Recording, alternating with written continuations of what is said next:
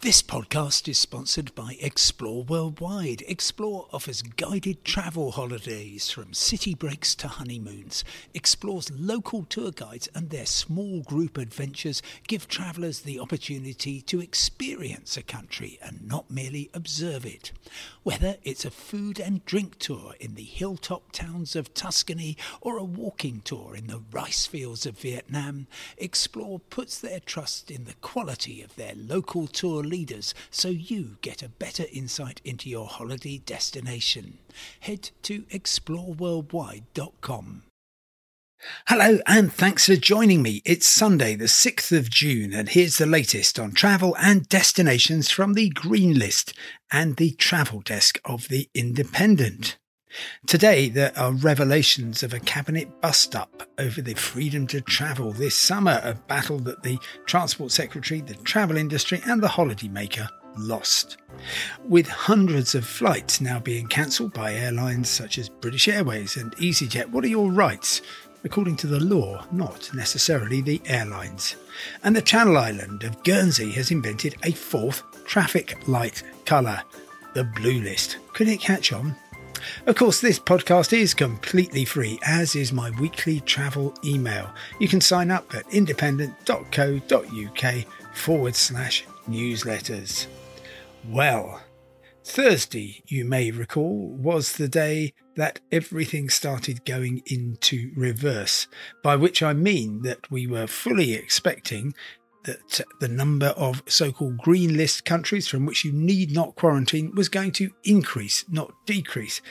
I spent a lot of last week speculating on what they might be, emphasizing that it was just speculation, but thinking, well, places like uh, Malta should be good for the green list, um, a whole sprinkling of Greek islands, uh, maybe Ibiza, Minorca, and Mallorca might make it. And on top of that, well, maybe some Caribbean islands, places like Finland, Slovakia, and Albania. Anyway, that wasn't to be because instead things started going into reverse in a way that nobody had expected except perhaps Matt Hancock. So, big meeting on Thursday.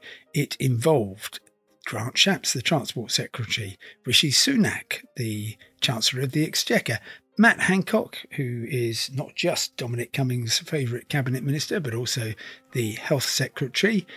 There was also Michael Gove, the cabinet secretary and uh, perhaps the most powerful person in government, and Priti Patel, the home secretary. And those last three really don't think anybody should be travelling abroad on holiday this year.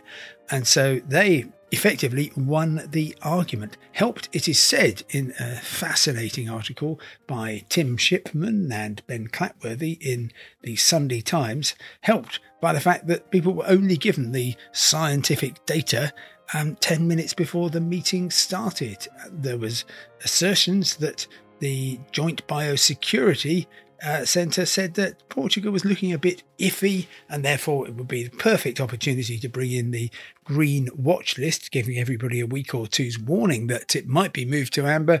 But instead, the opposite happened. It was put straight on the amber list. Everyone has to be back by 4 a.m. on Tuesday, or they have to self isolate for 10 days. So it is said, source close to Grant Shapps denied there'd been a bust up, but another ministerial source, so presumably someone there, said it was a heated row. Ministers were bounced into this at the last minute. Hancock held onto the data until the last minute. Some ministers wanted a watch list of green countries that might go amber. There were clear reasons to put Malta on the green list, but the formal recommendation from the Department of Health was that it shouldn't happen.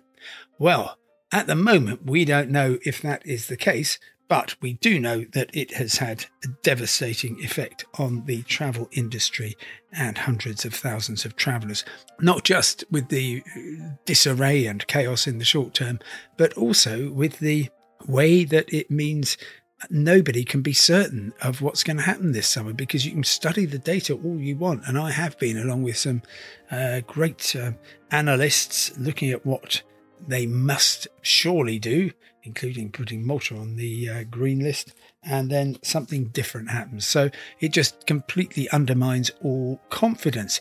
I'm not quite sure what's going on, except that politically, of course, it is extremely popular to say, oh, nobody should be going on holiday. Please don't do that. And also, you have the uh, situation where there's concern that the 21st of June opening up might happen. Remember, it is all about data, not dates. um, although there's a great deal of focus on that date, and anything which might destabilise it has to be removed. But uh, there's talk of three cases having been identified among people coming back from Portugal. I hope they did some analysis of those numbers to work out how many cases there would have been if people had stayed in Britain. I suspect it might well have been more than three. Anyway, the airlines are now culling their schedules because they don't want to fly empty aircraft. And I've seen a couple of interesting um, emails and uh, transcripts of conversations between people and their airlines saying, Oh, your flight's been cancelled. Sorry. Um, you have a choice now. You can rebook with us for a different date. You can have a credit note or you can have a full refund, which is odd because the law says there is a glaringly important alternative, which is that we will find for you an alternative flight. Because, of course, many people will have made their plans. They can't say go from London to Alicante with airline X. Maybe airline Y has a flight on the same day. And if it does, then it is absolutely the obligation of the airline to buy that flight for them. And furthermore, uh, it's the obligation of the airline to tell people exactly what their rights are. This has only just sort of come to light, but with so many flights being cancelled, I think it's really important that people understand what is going on. And furthermore, uh, that uh, the airlines remember what they are supposed to do. Yes, they're having a horrible time, but they are still signed up to the air passenger rights rules, and those have not been changed by the coronavirus pandemic, I'm afraid. So, one more quick mention of what is happening in a lovely Guernsey. Well, this is just such a, a wonder. Um, the Guernsey government um, has said from the 1st of July we are going to have some really unusual travel rules. So it's very straightforward.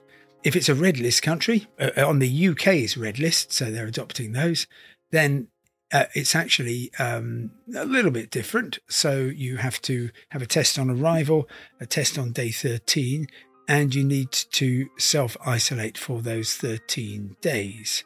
For Amber, if you don't have vaccination, then you've got to have a test on arrival, test on day seven, and you have to self isolate until the negative result on day seven.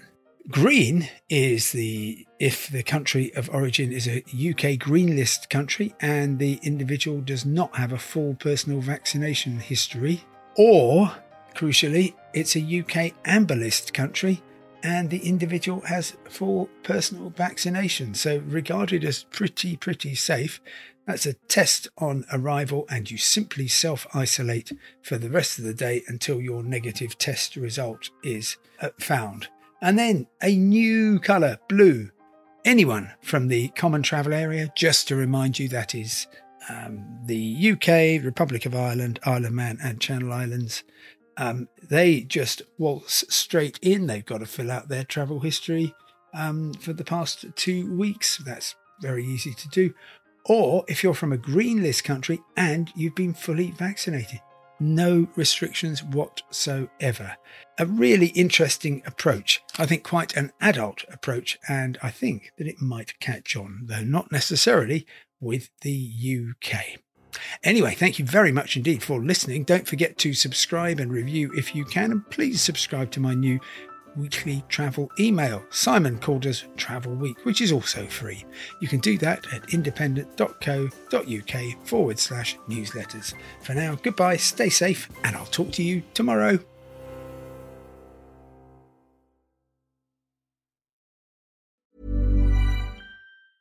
Normally, being a little extra might be a bit much, but not when it comes to healthcare. That's why United Healthcare's Health Protector Guard fixed indemnity insurance plans, underwritten by Golden Rule Insurance Company, supplement your primary plan so you manage out of pocket costs. Learn more at uh1.com. Even when we're on a budget, we still deserve nice things.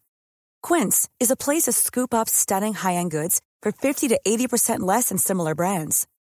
They have buttery soft cashmere sweaters starting at $50 luxurious Italian leather bags, and so much more. Plus, Quince only works with factories that use safe, ethical, and responsible manufacturing. Get the high-end goods you'll love without the high price tag with Quince. Go to quince.com/style for free shipping and 365-day returns.